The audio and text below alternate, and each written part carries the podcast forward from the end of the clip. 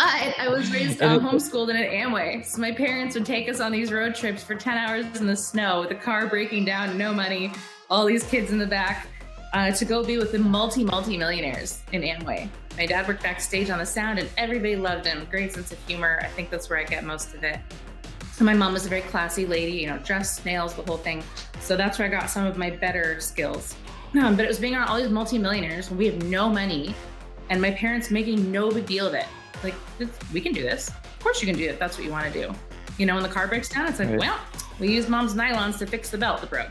We're just gonna, we're gonna figure it out. And it's not a big deal. When our power went out, I used to think the electric company was mad at my parents. I'm like, what did they do? Um, it turns out they didn't pay.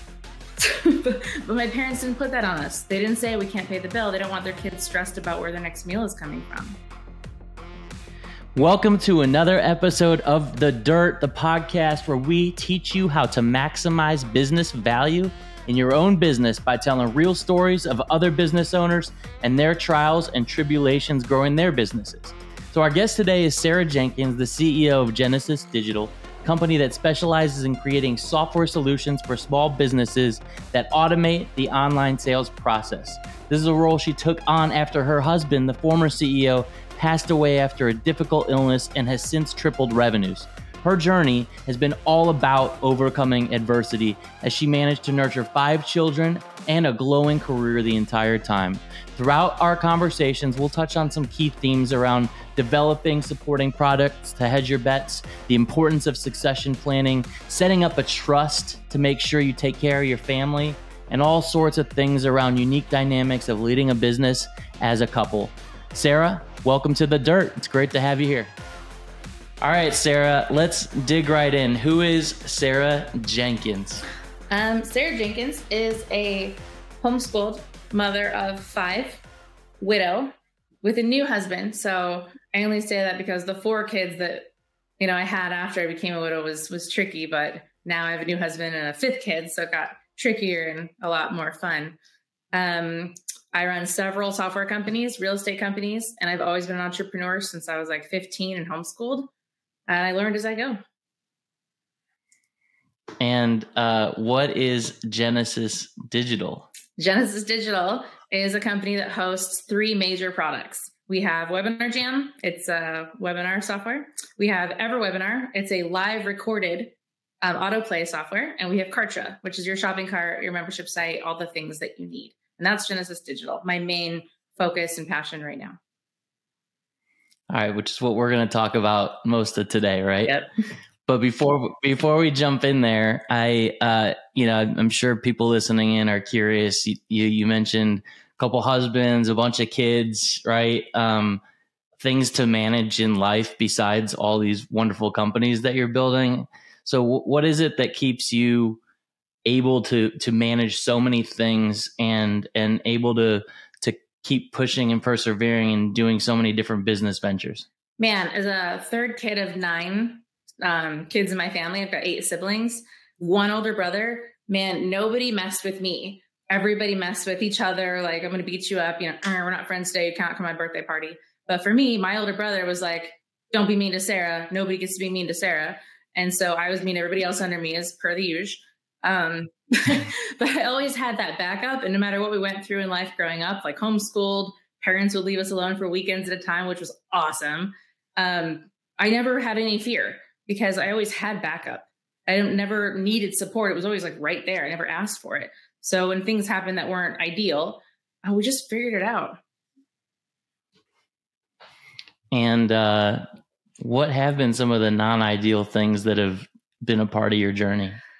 Well, when I turned 20, um, I immediately got pregnant with my boyfriend of three months and I'd getting kicked out of the house, kicked out of college. So I was like, hmm, I better figure this out real quick.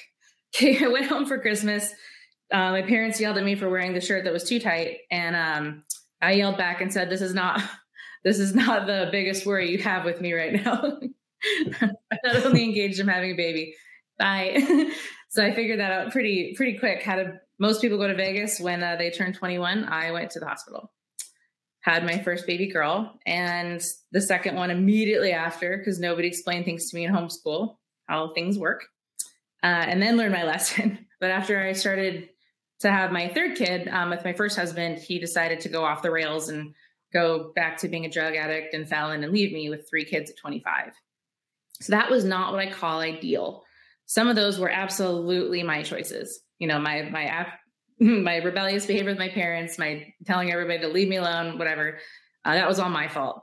My husband leaving was not my fault, and that was not ideal. So I had to take the business that we had as a million dollar business, and he was supposed to pay me child support, spousal support. I got nothing, zero. So I actually then had to reach out to a couple friends. Hey, I just need a little help for a moment.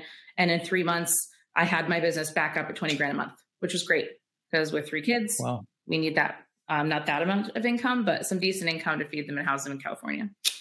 Um, then it was really awesome. I met my second husband, who was a marketing coach, Andy Jenkins. I don't know if anybody knows him. He's fantastic. His videos on the internet are fucking funny.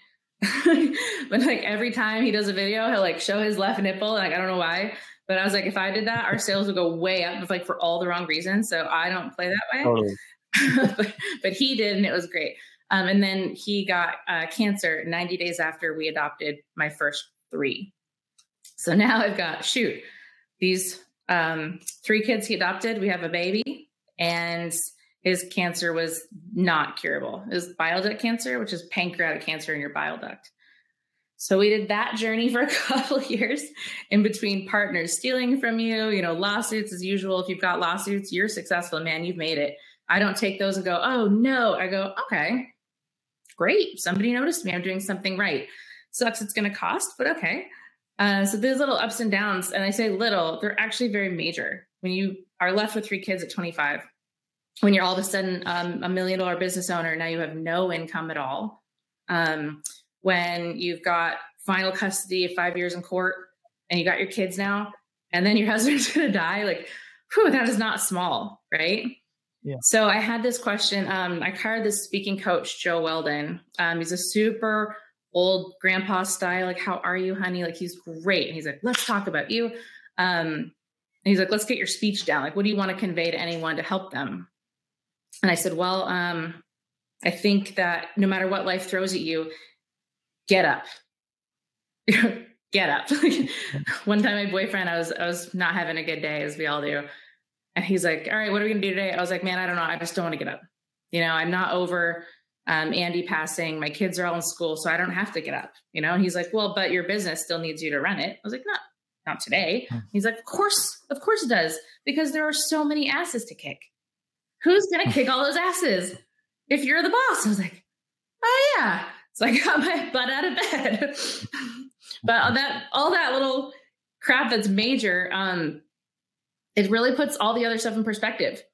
You know, something happens if I um, crash my car, I swipe swiped a bush, a car was coming in my lane and it's 20 grand of damages. I was like, well, there goes that car. it's just so small compared to like the hard hitting stuff in life that has already happened to me that I've already had to navigate and figure it out and get my butt up.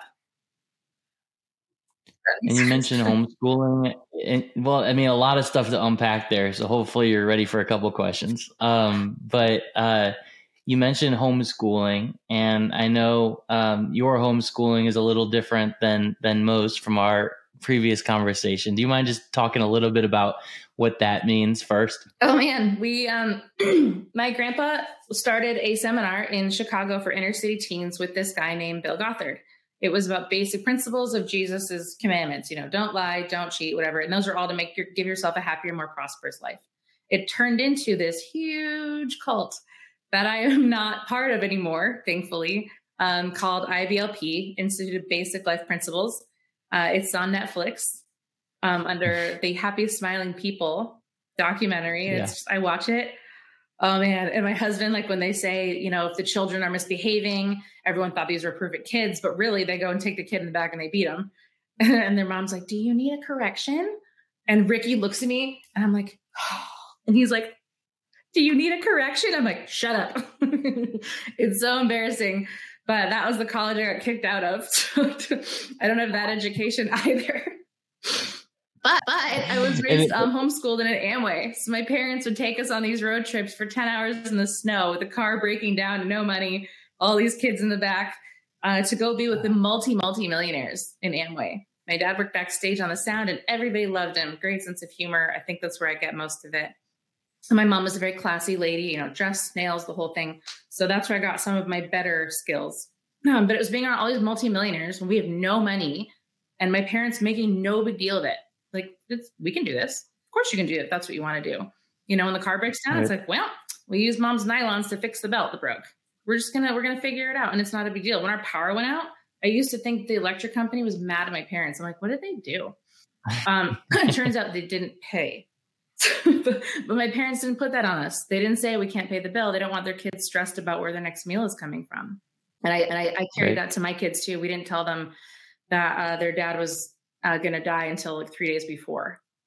So they knew he was sick or oh, wow. he had hospital visits and things wrong, but we didn't to put any of them on on them. They're just children. They're not supposed to have that stress. So that was uh, yeah. where I got the homeschool know how the homeschool team and unreasonable so, confidence for success. I, I watched I didn't know about it, but I watched the Netflix special after talking to you the first time. So this is the one on Netflix with um like basically the family of nine that was or whatever was that was on television 19. that everyone saw. Was it was that? 19 and counting. The Duggar 19 and counting. That's right. 19 not 9 jeez. So um that wasn't that wasn't that wasn't your family. No. So it was a tangential family in the same cult or homeschool um and that was your first uh uh experience into uh, pretty heavy structure, I imagine. Pretty heavy structure. You can't wear shirts, you know, ass cheer, can't be too tight, nothing right, WR, nothing written on it, you know, skirts down to your ankles, no dancing, no music. But my dad was the rebel of his family, and his dad was in this cult thing for a long time. So my dad rejected that and said, You can dance, you know, modestly, you can listen to music, oldies or whatever. So we've veered from the cult thing because my dad didn't like it either, but he liked those principles of the father's the head of the home you know the wife is under his authority which i completely reject entirely. Uh, you know third husband in i'm like mm, no. I've learned that doesn't work. Well um let's let's fast forward to some of the um some of the uh, interactions if you will of of being in a business where husband and wife are in the business because you've had a few of these, right? Um, and I'm curious, like as part of a as part of a husband and wife led team, how do you navigate, or how did you navigate the unique dynamics of how that partnership kind of brings to your leadership structure and your team and, and all sorts of things while still managing as a team in the household? it's not for everybody. Some marriages can't do it. We had two doors between us when we worked with my um my first husband, he had an office. I didn't. I had a laptop on the couch with the babies, you know, and um, we had in-home assistants working in desks in our dining room. That was a dining room. We were always all working together, but had our own jobs, our own roles. Um, and so my, my second husband, being the massive celebrity that he was, I had no problem being nowhere near a camera. I'm like, you do you. You go and make all the magic happen on video, and I'll make sure we have the right computers. Our staff is paid. Our payroll's done. Our customer service is controlled. Like I will be the quality control, you be the personality. And yeah. one of the hardest parts actually was when we found out he was sick. I took over as vice president and let him stay president because I'm never going to hurt his pride as a man. That's very important. Um, and as a wife, I know that my husband's pride is extremely important. Um, I think to all men it is, some women, but more men. Um, mm-hmm. And that actually hurt me after he died because nobody knew who I was. And so when they say Andy Jenkins has left the company, you know, it's going to go down, I was like, no, I've been running it for three years. it's going to be the yeah. same, but less videos because I'm not on video and I have zero nipples to show you. so we um, we navigated that by having separate roles, and unfortunately, being a child of some abuse, I'm compartmentalized very well. It's a skill that I have that I recommend people go and study about, experience. You know if you can have in your head a flow chart of family, what does family need? Groceries, dinner, you know, nanny, if you have one, all that stuff. And I didn't have my first nanny till I had my fourth kid. But um, then that that's handled. I've got all the family stuff. Kids are happy, healthy, houses run well. Then I've got the business. What are my roles? What are my jobs I have to do today in business? Um, and I have a virtual assistant who sorts every email in five email boxes and says, All right, Sarah, good morning here's what you have to do today. You have to sign this check. You have to answer these three emails and you have to make sure to give your kids and husband love and attention. I'm like, great. She goes, the things that you should do today are these other eight things. Then the things that if you're feeling very ambitious, here's 12 other things, but you have to do these. When you've done these, go ahead and give yourself a good pat on the back. You've done everything you're required to do today. So I compartmentalize the business, the family, and then myself, my growth, my emotions, my health, all that comes last as it does for most moms, but it's compartmentalized. Mm-hmm. So I'm like, this, this, this. Um, so that's how we were able to separate our roles as husband and wife. And my job is to support my husband, and his job is to support me. So if I have a problem in my role, if his job is to support me and I don't give him the answer how, he's going to fail. So I haven't told him how. You can't just say, I'm in a bad mood and not say, it's because I'm hungry. I don't have any food. Can you bring me a sandwich? Right. So that's um it's not for everybody. Some people cannot work with their spouse, um, but we separated it really well. We had very, very few fights. When we did, they were throwdowns, but um very few because we understood our roles and our positions and we agreed on them and we had respect for each other's roles and positions. So I mean you asked for it. What was one of the throwdowns? Oh man. Shoot, I did ask for it.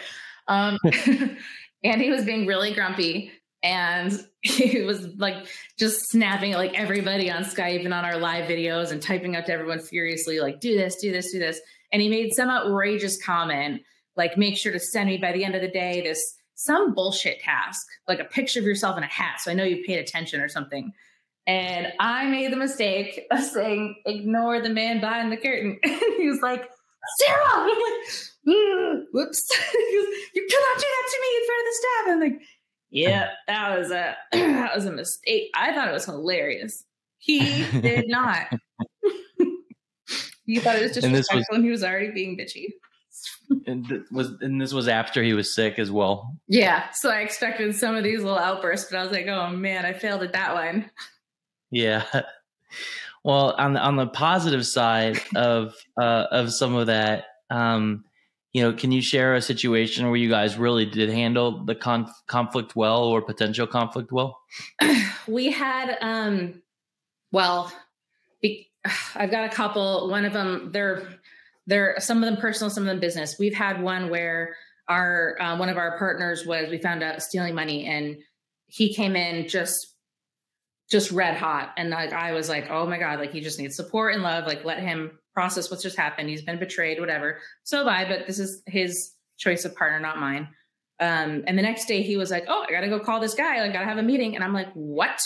He goes, Well, yeah, we're still partners. I was like, Oh no, no, no, no. No, you're not. Because because he stole the money, you just told me yesterday we can't go on our annual trip to Disneyland with the kids. You also told me you can't afford to buy me a new car. I don't need a new car. I mean a newer car because mine was dying. So he's, and then now we can't have the kids in this certain private school that we wanted. Boo hoo, right? But I was like, no, no, no. He not only stole money from you, he's hurt your family. He has right. hurt our goals. He has taken from our life, not just cash, but these experiences and the health and well being of our children. Now I have a car that might break and we can't get a new one because your stupid partner stole money. I was like, first of all, bad financing and planning. But secondly, that's and then he was like, "Oh my word, you're right." Oh, you're right. So he had this like bringing him back to the reality of like, you've let this go way too fast. I'm not okay about it. And he was like, "You're right. This is not okay." So we um we came to terms. He's like, "What is the plan? Like, what do you want to do about it? Like, what do you think we should do? What do you want to do with the partnership? What should we offer him? Should we buy him out? Should we sue him?" Like, and then we got together a lot closer in the midst of his betrayal of this partner um, he sorted his emotions too quickly and didn't have a plan. I was like, wait, wait, wait, wait, plan. And then we followed the plan together, which was awesome. Personal side, before he was with me, he was a player. So he always had these chicks texting him, DMing him, and I fucking hated it. I'd have somebody text him, like, send me a picture, and I'd respond, I don't appreciate that. His wife. like, he was like, oh, please don't go through my phone. That's so, oh, okay. Yeah, you can, you can, but babe. I was like, no, no, someone's gonna die today. and one time, this one chick that was after him for years, we had this fight, and it was like someone else texted him, and he didn't tell me about it, and I saw it, and big fight, whatever. The next day, she accepted a friend request from him, and I was like, oh hell no! So I went out to his office, steaming mad. I was like, What is this? I was sleeping and she accepted your friend request at like midnight. And he was like, Babe, I have not talked to her text her in years. because It must have been an old request from years ago. Gave me his Facebook log and I went in. Sure enough, three years ago, he'd friend requested her and she'd just gotten back on Facebook and accepted it.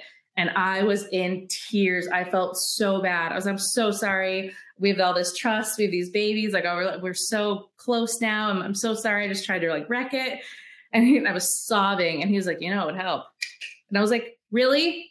Really? Would that look this? He's like, yep. I was like, oh, okay. and we came out much closer and it was very funny. Although, yeah, in the moment, very tragic for me. uh, no, that is those are good examples. Going going back to that right. finance one for a second, because I also have had um, someone's deal from the business, a minority partner, but um, someone who I definitely considered a partner and brought in myself. You know how wh- how did you how did you learn from that, and or how did he learn from that, or how did you guys learn from that in terms of how to set up structure differently next time, or or set up people differently next time? And you said you never ever lose control of the money or the marketing because he's a marketer. Um, yeah. the money was extremely important. The very first thing we did with everybody else with a credit card, turn them in. You don't get them. You want something purchased, you come to me directly. I'm the only one with signer activity credit cards, and I still have that. I'm the owner of all of our bank accounts and all of our companies.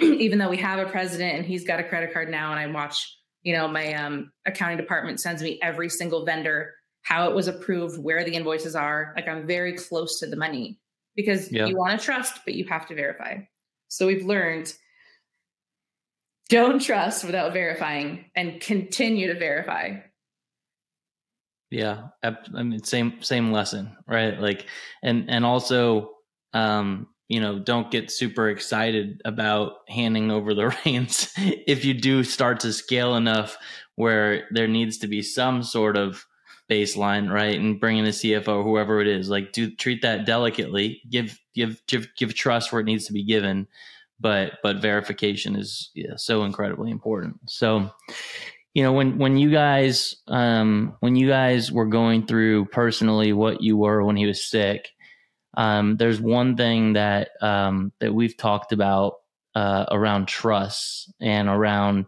you know being fortunate enough to be able to have the time to set things up right um, when um, when he was sick. He, what talk to me a little bit about that uh, us about that situation and and and how you were lucky uh, and were fortunate enough to be able to set things up. so when you're faced with a situation, and most people are faced with it after the fact, Usually it's we have some bad news. It's the cops, it's family, it's some we have we have something to tell you, sit down. And I'm like, I hate when someone tells me to sit down. Um, now I'm ready for it. But then I was like, wait, what?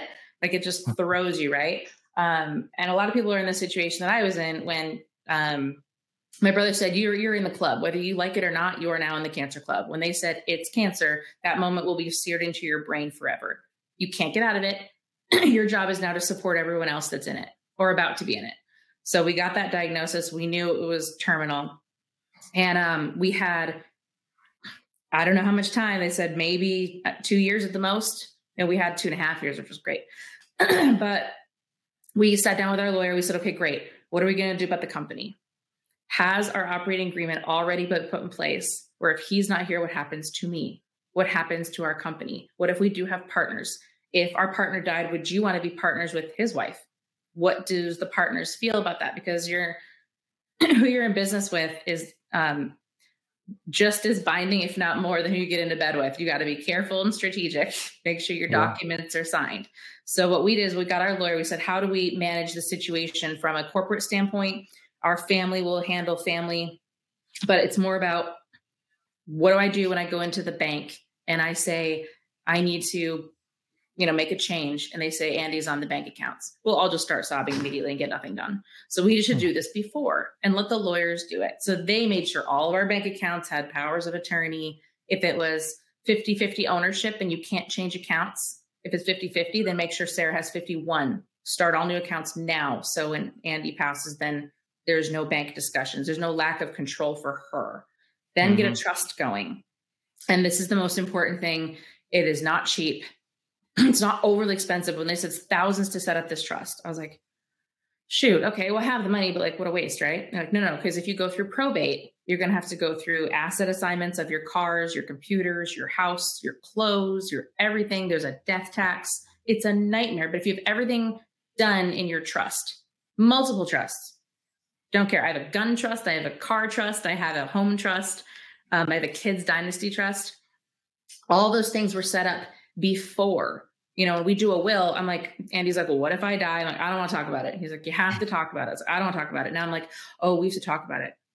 shoot you know when you're 27 30 whatever age i was i think i was 31 i was like oh we have to talk about it like what do you want for your stuff you know he's like you decide what do you want for your inheritance to your family he's like you decide everything goes to you you get to decide it's our money it's our family first and i was like okay great so we put everything in the trust my lawyer was there at my house he did house calls for me for years when andy was too sick and we needed to change something the lawyers came to the house. So we're in my hmm. kitchen having coffees, whiskey, whatever, signing shit. Very illegal. so um, if somebody um, which there's a lot of them listening is is is in their business and spending a lot of time and energy growing it because that's what we do as founders and CEOs and they haven't thought of a trust or haven't established a trust, which I, I think a lot of folks haven't, what would be a good first step for them to uh, begin thinking about um, setting up life after them? If you have a lawyer, if you don't get one, if you have a company, you have a lawyer. You don't go to whatever that one legal Zoom is. That's a terrible fucking website. You're setting yourself up for failure. It's very cookie cutter, doesn't cover any loopholes or any specialty things. Get a real, real corporate lawyer who's done trusts and wills before and you say hey i need to make sure my company operating agreement is the way that we want should something happen to me or her have our will done so it's set up so that everything is done the way that we want for me or her same thing get your trust going right now and a kids dynasty trust expensive but then if every person is allowed to give 11 million in their life granted most of us never have 11 million but we mm-hmm. might have assets that are valued at 11 million. I love someone's net worth is this phantom number that's in no one's bank account. But yeah. so Andy, when he died, we took a death provision which said I'm claiming all of his assets. They're not his, they were ours because we were married. So the government couldn't take them. But no one can marry me. So nobody can come now and marry me and claim my assets because the death tax will happen. 50% of what you own, the government will take eventually. But if you can protect your spouse from that right away, do it. Then the kids dynasty trust, you can take 11 million in value and give it to your kids tax free. And that means a percentage of shares in your company, you know, certain percentages of your house or your your assets. Um, and that has to be managed outside of your control. You can be the trustee and tell the kids trustee what to do with the money. Like I have stuff set up for my kids for college, stocks, etc. Um, but I can't touch that money the, the kids dynasty trust has to and that 11 million in value is in there for them from andy and 11 million of value from me will be there when i die and the rest will be taxed and go through um, not probate court but trust court and that saved us i wouldn't have been able to afford that bill because your value and your assets aren't the money in your bank and if they tried to tell me hey you owe this many millions um, to the government because your husband died. I'd be like, well, we're selling the house, we're getting apartments. right. And that happens all the time. All the time. When they say, here's your tax bill because your husband just died, your breadwinner. Right. Lord. It's the right. number one thing I say to people, um, even if they don't want to talk about it, because you don't want to talk about it, just do it. Make the lawyer do it for you. Have them fill out the forms for you. Sit there with your whiskey coffee, get it done. So what are what are some um, what are some other aha moments that you had during that process that you had two and a half years to prep for, but you're never prepped enough, right? What are there any other things that came up during that? Um, business wise, I think it was it was shocking to me. I can go into the personal stuff as much as you want, but it's going to get boring. Um, it was shocking to me boring. how many people did not appreciate the transition of I'm in charge. Andy's not going to be here anymore. Um, if you have any questions, like they'd still let go around him. Like we had a couple, I fired this one lawyer because he was telling me I wasn't qualified. And I was like, you ever say that to me again, you're fired. Like, well, you need to go get a CEO and Andy's not going to be here. It's like, Andy hasn't been here. Where have you been? I can handle it. Yeah. and it's not your business. It's your business to help me get it done. Um, being told you're not qualified is an amazing insult, especially for a girl. um, so that was surprising to me how many people would come in and try to help me because I wasn't capable or qualified, or they thought we had this one company I hired and they said, okay, well, what we do is we've dealt with your situation before, you know, widow owns the company, you know, isn't quite familiar with everything. So we just come in and we do like the hard stuff for you and then let you know what's going on. And I was like, let me stop you there. You've been entirely misinformed. Here's what I need from you. Can you give this to me or not? And they were like, oh, shit. Stigma of being a stupid girl widow is, just, is it's, it's incredible how many people come to help you. Yeah, of course. I mean, it's bad enough no matter what, but yeah, I can imagine even more so. It's, uh, man, everyone wants a piece. Everyone wants something from you. If you can decide that now, everybody wants something from you, even if it's love and affection.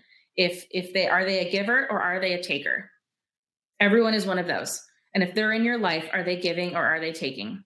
And sometimes it's mutual. My best friend and I, it's very mutual. She gives, she'll show up whenever I need her. If she texts me, I'm at her house at 3 a.m. if I need to be. Like we're we have a very equal best friend, solid partnership but everyone in your life is a giver or a taker. And if you find out what they want early, that would be best. Is it mutually beneficial? Great. When someone texts me, I'm like, do they want free access to my product? Do they want business advice? Do they want a play date with my kid? What do they want from me? Right. Figure out what they want from you the minute you get a communication from somebody. Because everybody wants something. Whether it's mutually beneficial or not, that's what you have to figure out, or if it's in your best interest.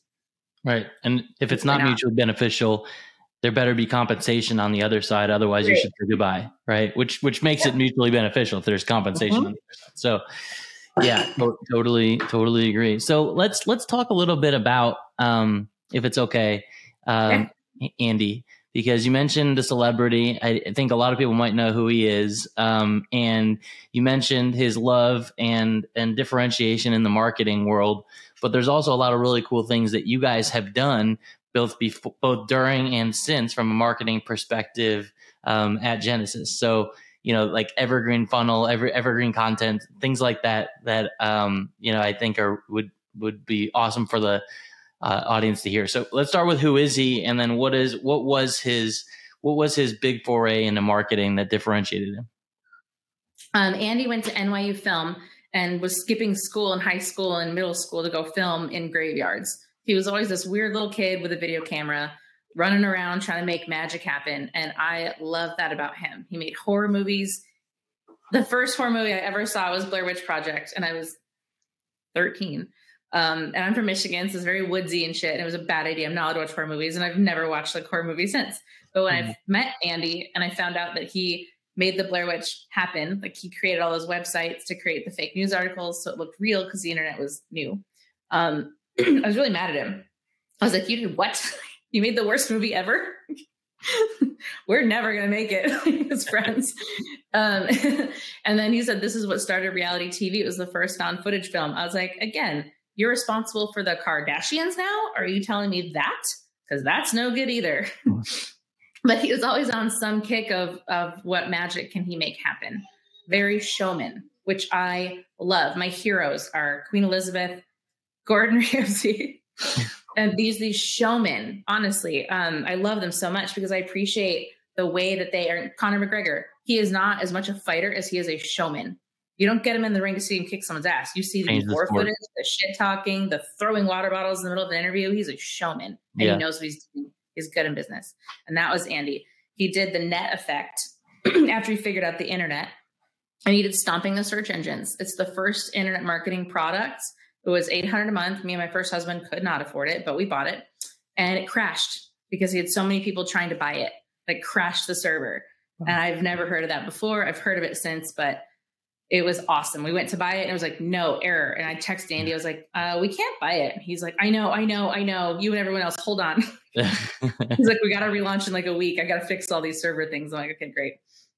Um, so he did that. And then he did the video boss, which was how to make you know money using video on the internet um, i'll probably honestly end up releasing Video Boss again, updated, because it's so good. Um, and with that, he discovered recurring income. So with StomperNet at 800 bucks a month, and you could do upgrades and VIP stuff, of course. Um, but recurring income was where it was at.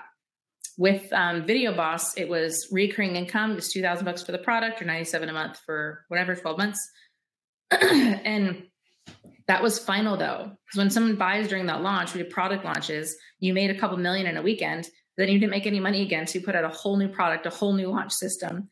so the launch system does work. Um, it's a lot of fun if you do it right.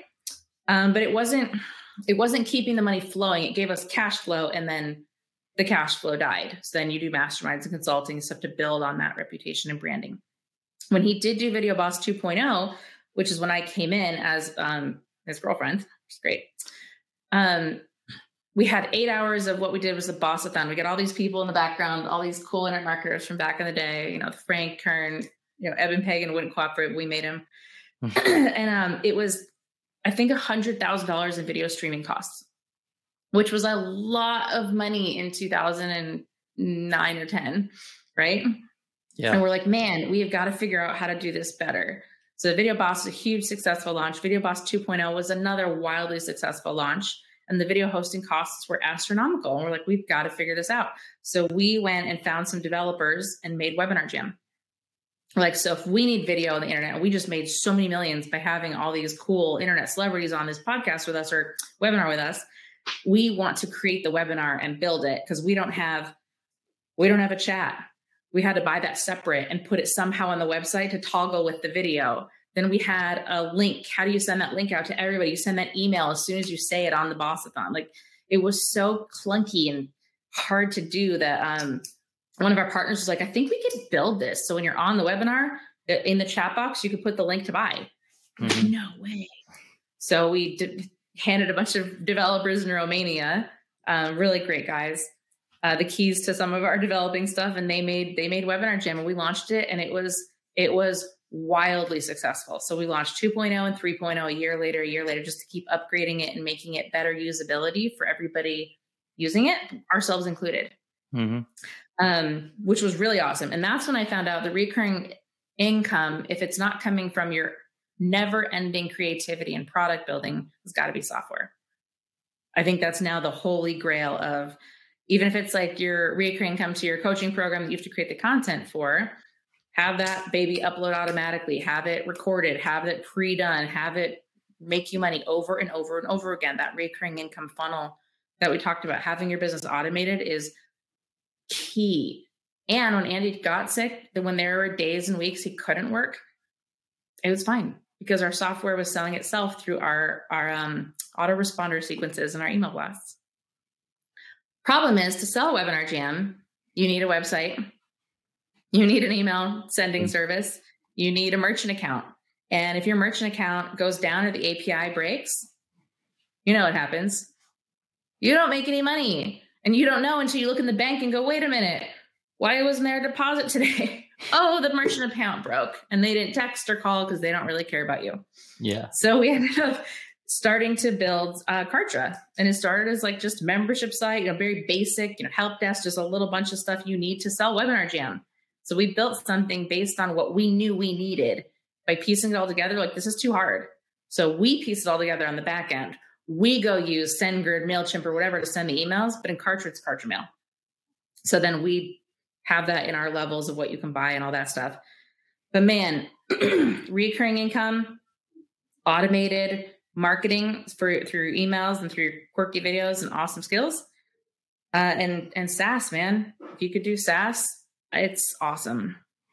So uh, you make the evolution of these products sound so seamless, right? Um, and I, I I know it's it's not always that seamless in the way that you articulate Marketing. them. It is. What what what were some of the things that happened during these launches or during uh, uncertain times, if you will, that that other founders, other CEOs can can learn from?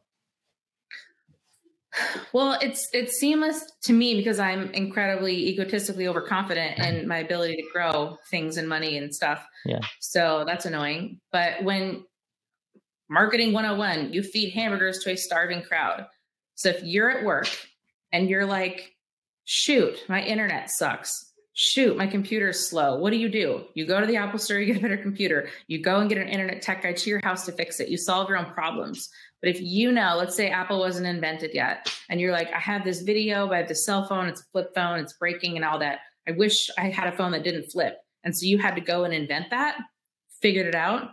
You've just solved problems for you and everyone else. So when we were doing that video streaming, like this is not affordable to anybody. 100s mm-hmm. of thousands of dollars is not affordable and it's not reasonable. So we made Webinar Jam and made it super, super cost efficient because we kept our costs lower than GoToMeeting, which was like the only other webinar software out there. Yeah. We killed it in marketing. So like obviously you should pick us. We're way cheaper. Yeah. And we never ever break. Like obviously we break all the time. But but with with um GoToMeeting, it was like thousand bucks for the year. With Webinar Jam, it was 300. We're your obvious choice. So we did that over, we solved our own problems as we went. And even as we're doing Kartra now, and we're looking at the next thing to put into Kartra features, besides asking our audience, what should we do? And your audience will tell you what they need. So I don't have to figure it out on my own. You can survey your list and they'll tell you exactly what they want. We launched webinars in Kartra. Awesome, incredible, super excited. You know the feedback we got? Are you going to come out with dark mode? what?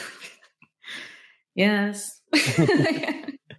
Everyone loves so like, your audience will tell you what they want, and then you do that thing. Right. Especially if it's cost efficient or dark mode won't cost much to develop. That's coming out in September. Have there been any so things? Oh, go ahead. Finish finish your thought. Sorry. It is easy because you ask. If you have a list, you have an audience. You ask them what they want. What about when they What about when they don't know what they want? Well, they're not all women. but my bad. they do though, because if they're looking to you for answers, then they know they have a problem. What's your problem? Is your problem you don't have enough time in the day? Is your problem that you can't come up with a product? Is a problem that you don't have the money for the product? What's your problem? When they tell you their problem, man, most of the time you know the solution, or you can ask somebody else for a solution for them. One of the things I do really well, um, besides compartmentalizing, so I get a lot more done, is I ask for help and not like, please help me, I'm poor. Yeah. No, like, hey, I've got this cool business idea. I'll go to five friends that are wildly successful and say, can I have five minutes? I'll buy you lunch. You know, I don't need anything from you. Send me a bill for your consulting, whatever it means. I have this really cool idea, but I am not going to go and put it to use yet until I know that someone else has put eyes on it that has more experience than me. Like I got my uh, my nose pierced oh man, uh, when I was 30, after Andy got cancer, I was in a mood. Um, but I asked my lawyer, I was like, is this going to affect my business dealings? Are people going to look down on me for having, you know, a nose ring? He's like, no, they shouldn't. I was like, great, then I'll leave it in for meetings. Otherwise, I'll take it out because I'm a professional. I don't want to do stupid things based on my own opinions. Yeah. Get other opinions. Get other opinions. And especially as the the world evolves and customer base and investor base and partner base and and all that evolves more towards Gen Z and millennials, things shift, right? I mean, it's you know, it's and and who are they? Like, what is their persona? Like, what do they care about? Most people don't really care about you dressing up in a three piece suit anymore. It turns out, right? Or wearing a nose ring, or having tattoos, or or showing your nipple, right? I mean, maybe that mm-hmm. that might that might be a stretch one way or the other, but but either way, you know, you've you've you've got to you got to understand who you're selling to, who you're buying from, whatnot. Um, so when when you guys are uh, you you have a speaking of like selling to and buying from, you've got a pretty loyal uh, customer base right? Um, and um, software is less. What's that? Branding wise, branding wise, yes. Software less because a competitor with lower price or a better product, they should leave. But from from a general brand around Genesis, you guys have a pretty loyal standing in the in the community, right? Um, and yeah and um, uh, you know uh, the ability to create sticky products uh, that that continue to engage customers. So you know what what is it that what is it that drives some of that stickiness for you guys and what can other founders learn from so i'm sure a lot of you have heard of dan kennedy's ascension model start low get them in the door for this you know free pdf and then you've got their email they're on your list then you have this low end product you know fix your business with five easy steps for 20 bucks Then you've got the do you want more? Here's how to grow your wealth or whatever. It's the ascension model. We did that with our software with with Kartra. The ascension model is you come in at starter, it's you know, 99 bucks for the month. It's within the scope of every other software that does what we do. It's within range, if not cheaper than everybody. That's our goal is to make it affordable. And then as you grow your business, that next level of silver is when you have enough emails on your list or enough videos hosting in your membership site that you need to go to silver. So now it's going to cost you a little bit more, but you can't afford it because you've got those extra email lists. You've got those extra videos that you want to show to your list. Um, so the ascension model only works if you're doing it ethically. So you don't push someone to silver if they don't need that tier. Mm-hmm. You let downgrading happen. You take that less money if that customer is not ready. You know, you appreciate them. I think human behavior is the most fascinating study that you can do on yourself and others. It's great. So when you have um, the ascension model, like you're doing it ethically and you're doing it for their best interest, you both win. It's mutually beneficial. It can't be one way or the other, or you'll fail. Uh, you have to have your customer service be equally ethical, making sure they're handled, taken care of, appreciated. Without them, you don't have any money. Mm-hmm. So you want them to be happy with you and your product, um, as well as how you're bringing them down that path of success while getting yourself that success as well, those next tiers. Um, in SaaS or in your coaching or consulting business, most people do coaching and consulting in in our industry. Um, and then the pain of disconnect.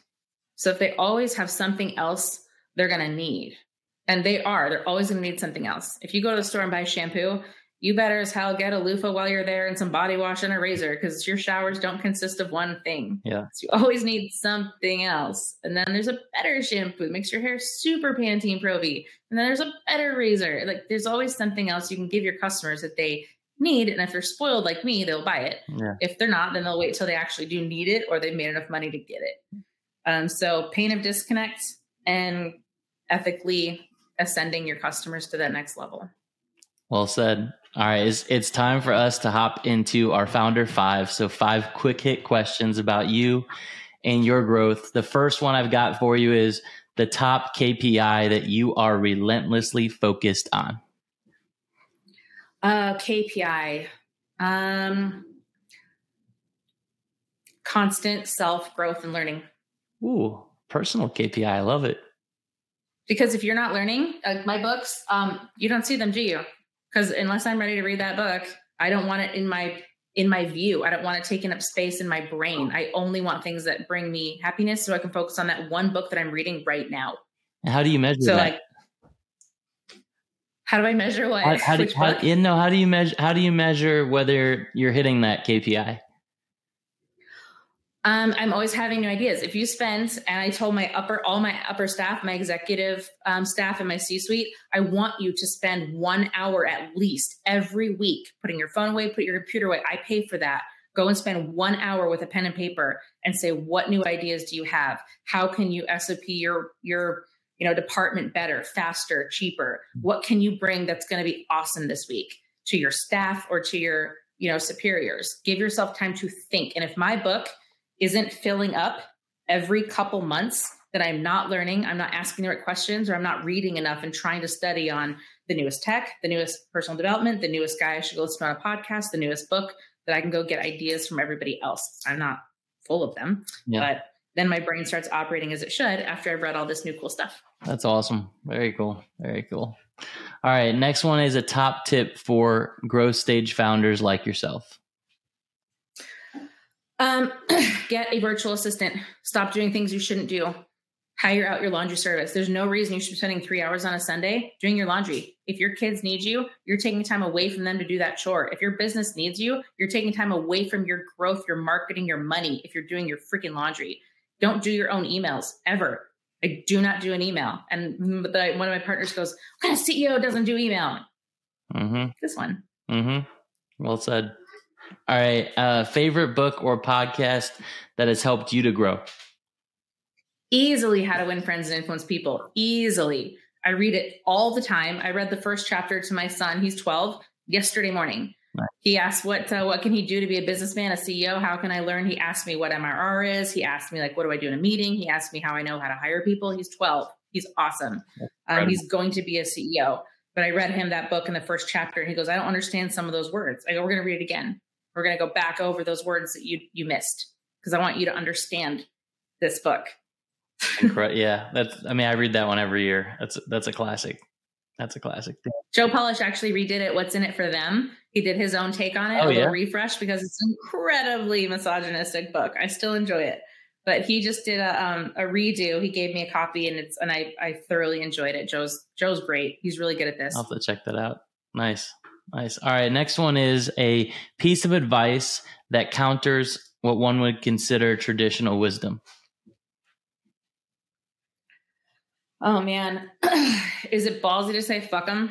Yeah. If people don't like what you're doing, if they're telling you you're doing things wrong, if they tell you you're not qualified, um, if you've got in your gut, you know it's the right thing to do, even if people don't like it and don't understand it, too bad. Fuck them. Go with what you know is right for your family, your business, yourself. Be you.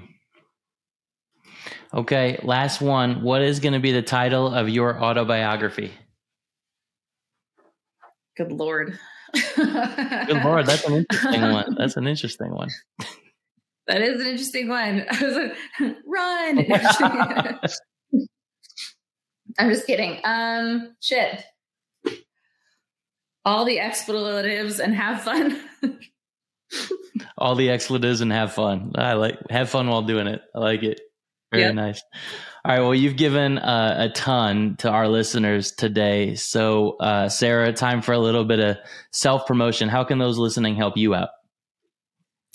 Um, they can find me on LinkedIn, Sarah Jenkins, CEO of Genesis Digital, um, or Kartra.com is where you find my my my favorite software and best product for your business needs.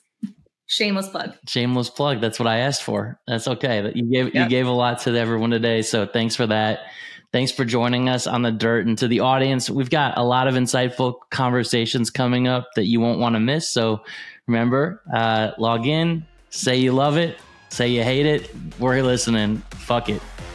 See you guys. Fuck 'em. Bye. Bye. If you loved today's episode of The Dirt, make sure you rate it on your favorite platform. And if you really liked us, go ahead and leave us an honest review. Thanks again for tuning in to The Dirt.